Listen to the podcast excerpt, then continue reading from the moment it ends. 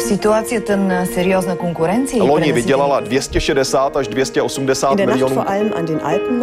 erinevalt kahest varasemast õhtust on tänane möödunud tunduvalt rahulikumalt. Европа одна, европейцев миллионы. A Jobbik azonban bejelentette, hogy egyetlen rendezvényen Idag så sem. besökte vdn Michael O'Leary Un tânăr medic român plecat de an bun din țară Разные взгляды на жизнь в программе «Европа лично». В Европе началась массовая вакцинация от коронавируса. В Эстонии число посетителей в заведениях общепита сократилось в разы, но многие продолжают работать. В Чехии владельцы горных отелей похоронили надежду на восстановление экономики. Где в Европе можно покататься на лыжах?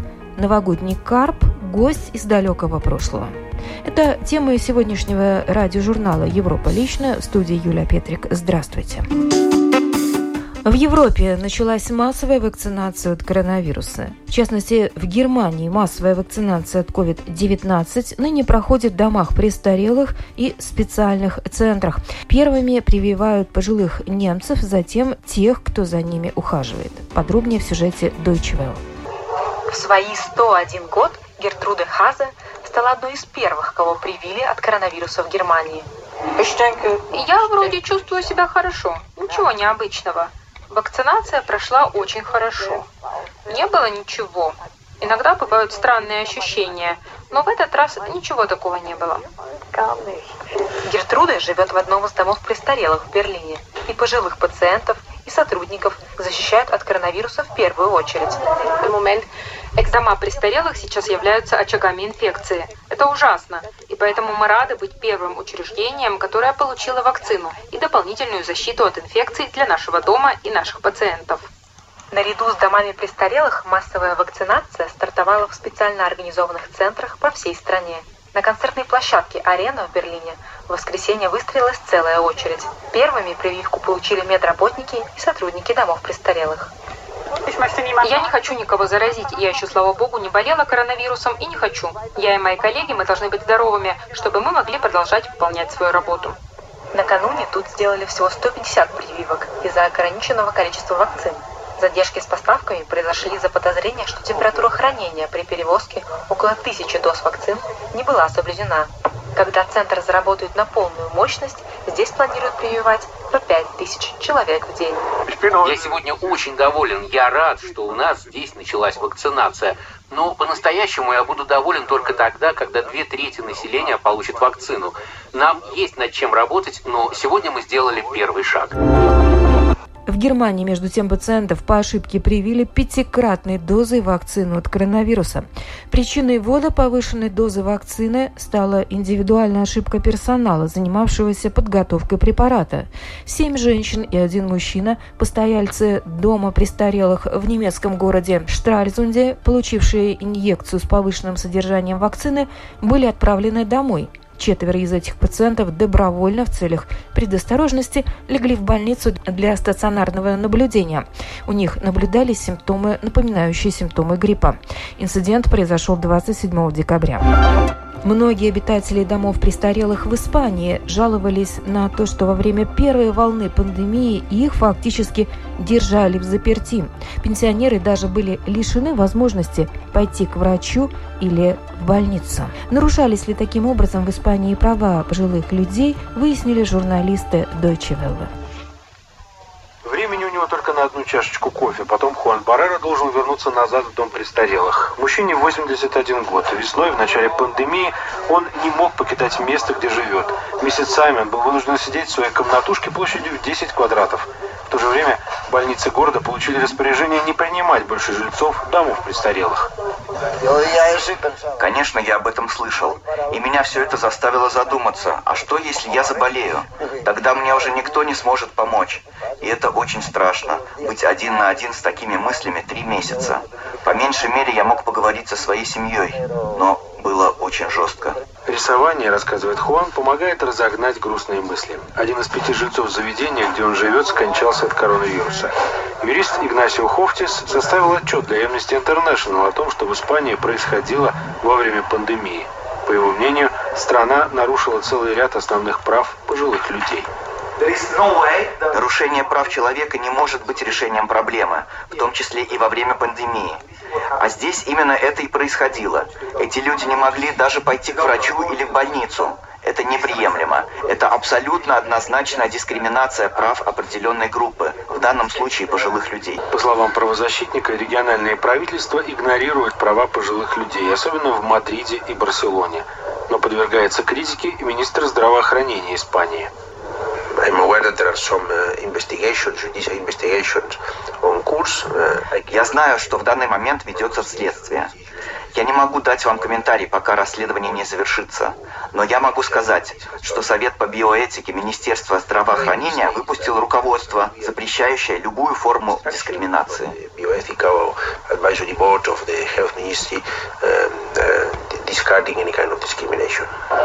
В Испании от COVID-19 умерли более 30 тысяч обитателей домов престарелых.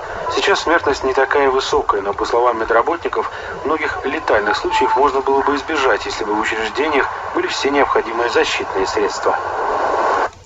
Незадолго до Рождества в Испании, похоже, больше оптимизма. Число инфицированных снижается, некоторые ограничительные меры отменили. Но здесь продолжают спорить по поводу нарушения прав пожилых людей во время пандемии. elderly people during the pandemic will certainly continue.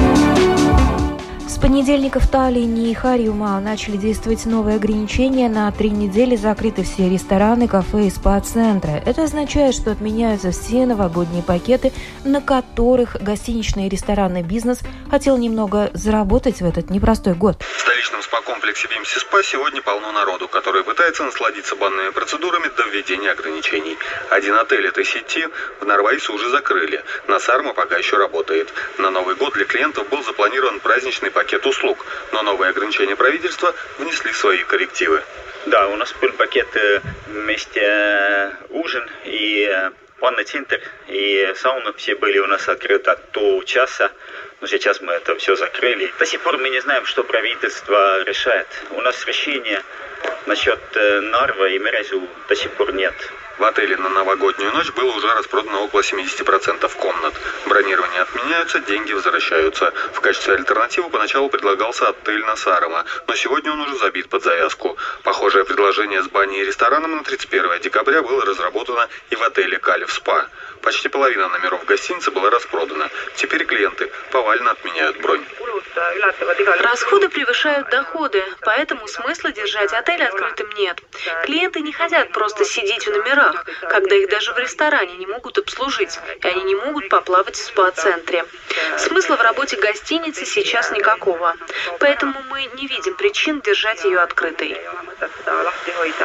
Руководство гостиниц недоумевает, почему правительство вводит ограничительные меры, а конкретики в мерах поддержки не дает. Информация о дотациях появляется гораздо позже, чем вводятся ограничения. Бизнесмены не знают, как поступать, сокращать персонал или дожидаться дотаций по зарплате. Та же неопределенность типа вакцинации уже страдает э, несколько тысяч человек, потому что все, которые у нас хорошие времена работали, 30 тысяч человек. Посмотрим в следующей неделе, что будут э, решения стороны правительства, и тогда уже лучше знать. Но обстановка, конечно, очень сложная, и все предприятия сделают все, что можно, чтобы своих коллег и очень важных людей держать все-таки на работе. В Харима и с 28 декабря по 17 января услуги сферы развлечений, казино, боулинги, бильярдные и так далее будут запрещены, равно как будут закрыты спортклубы, бани, спа, бассейны и водные центры. В общепите будет разрешена лишь продажа еды на вынос. Число посетителей в заведениях общепита в Таллине после разрешения работать только на вынос сократилось в разы, но многие, тем не менее, продолжают работать. В старом городе сегодня было немноголюдно. Снаружи холодно, а в кафе и ресторанах теперь не посидишь, разве что на улице. Ресторан Ольде Ханса в январе закроется как минимум до весны. Работать будет лишь расположенное в ратуше кафе «Третий дракон». Конечно, на нас отразилось падение туризма и закрытие границ. Исходя из этого, мы уже ранее приняли решение, что Олды Ханза уходит в зимний отпуск, начиная с 11 января. Некоторые заведения решили закрыть лишь залы, но не кухни, чтобы продавать еду на вынос. В конце концов, в середине дня у многих потенциальных клиентов обеденный перерыв, и вполне возможно, что они решат заказать еду в любимом заведении.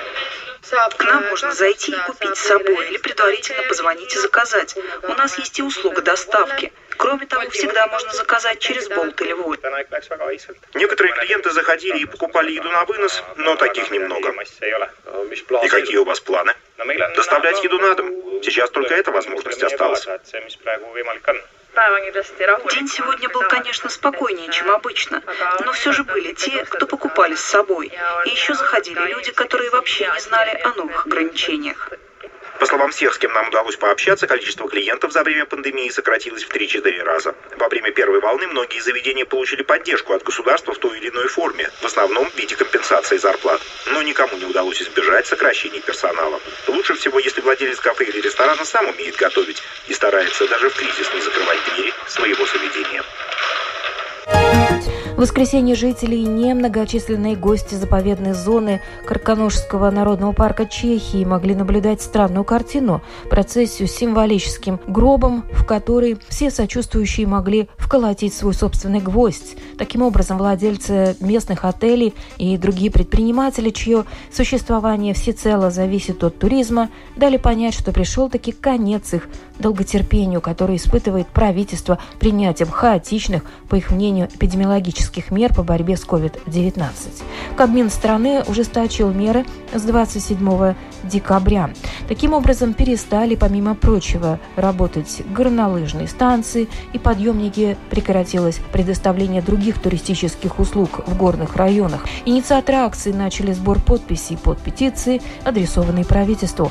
Срок действия более жесткого карантина установлен до 10 января. Название австрийского курорта Ишгель стало в этом году нарицательным, ведь Ишгель в начале пандемии был одним из рассадников коронавируса. Поэтому в этом году покататься на горных лыжах в Австрии ни на Рождество, ни на Новый год будет практически невозможно, ведь подъемники работать не будут. По тому же пути пошли Италия, Германия, Франция. А вот власти Швейцарии решили не откладывать открытие горнолыжного сезона и не останавливать подъемники.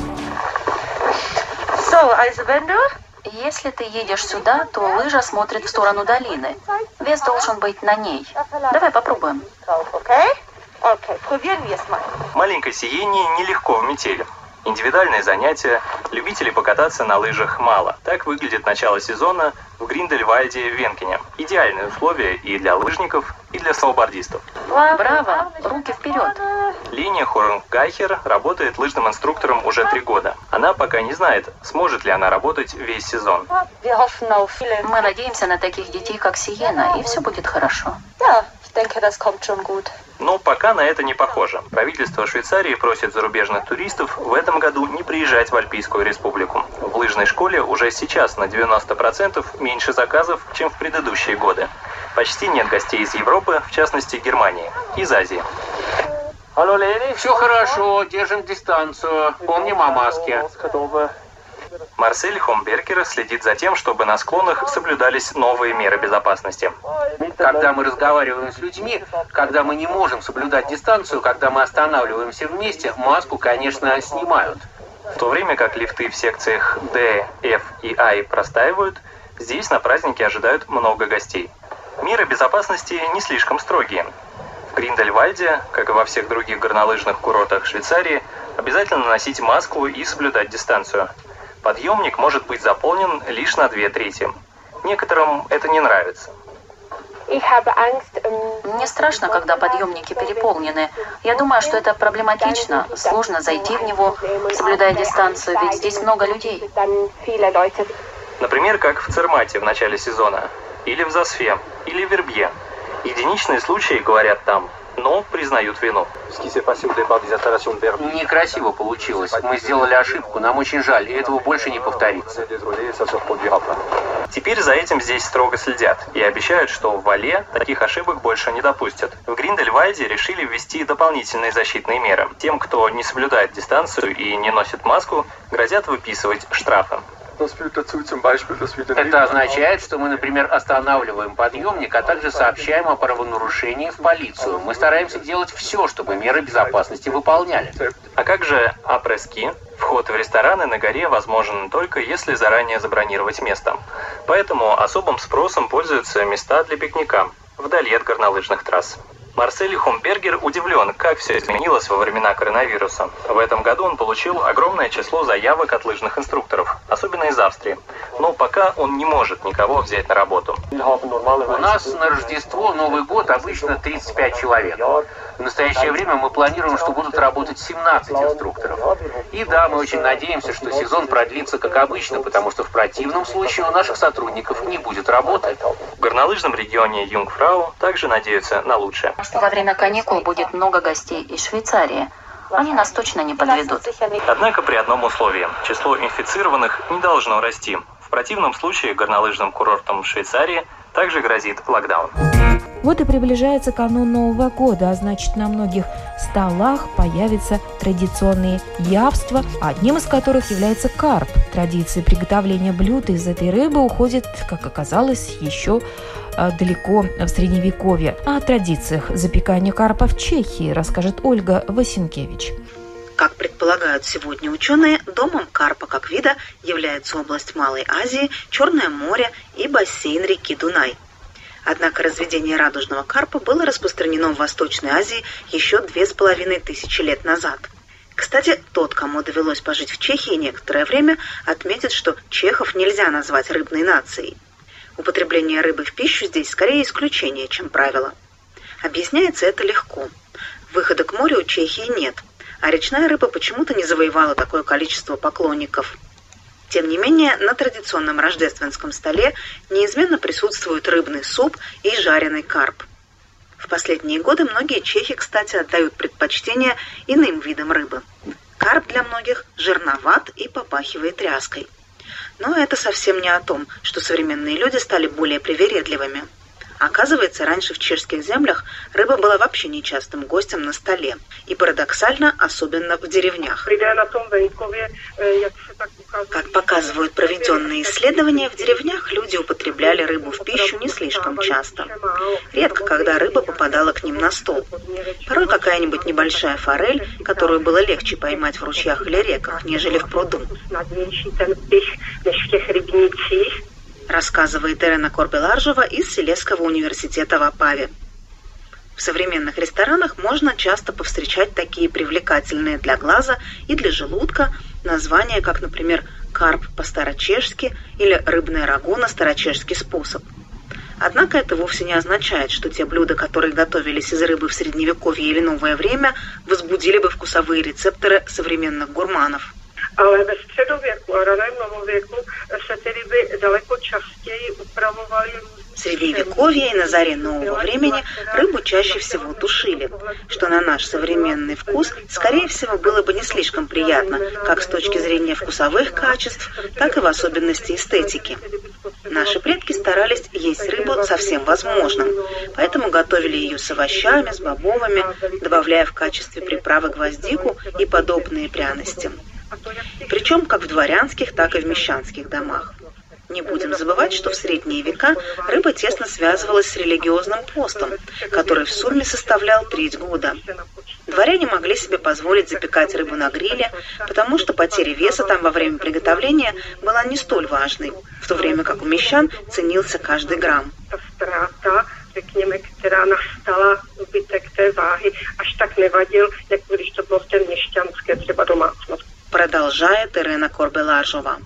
Самый же старый рецепт традиционного жареного карпа был обнаружен исследователями в поваренной книге Марии Анны Нойдекер, вышедшей в 1805 году. Будучи родом из Баварии, Мария Анна работала поваром в Марианских лазнях и Карловых варах. Она описывает рецепт карпа в кляре, немного отличающимся от современного – Сначала рыба обваливалась в муке, опускалась в воду и затем обваливалась в панировочных сухарях, а после уже обжаривалась на масле. Кстати, тогда еще карп не ассоциировался с рождественским периодом. Але pokud bychom uvažovali o štědrém dnu, Если же говорить о кануне Рождества, то можно найти рецепты и на этот случай. Например, в одной из пражских поваренных книг 1820 года. Однако речь идет не о карпе, а о щуке, которая подавалась с кислой капустой. Сама Магдалена Добромила Ретигова составляла, например, постное меню, которое можно было приготовить и на Рождество. В нем, помимо щуки с лимоном и, пожалуй, самого традиционного карпа по-черному, был и жареный карп, который подавался с соусом или капустой. Это меню относится к 1826 году. ale zase podávala ho s omáčkou nebo s nějakým zelím. To je rok 1826 poprvé. Так или иначе, в канун Рождества на большинстве чешских праздничных столов появится рождественский карп или другая рыба. Существует и традиция, в соответствии с которой с праздничного карпа нужно снять одну чешуйку и положить ее в кошелек, чтобы Новый год был финансово успешным. И на этом программа «Европа лично» сегодня подошла к своему завершению. В передаче были использованы материалы медиахолдинга Deutsche Welle, Радио Прага International и эстонской общественной телерадиокомпании. В студии была Юлия Петрик. Встретимся на будущей неделе с новыми событиями.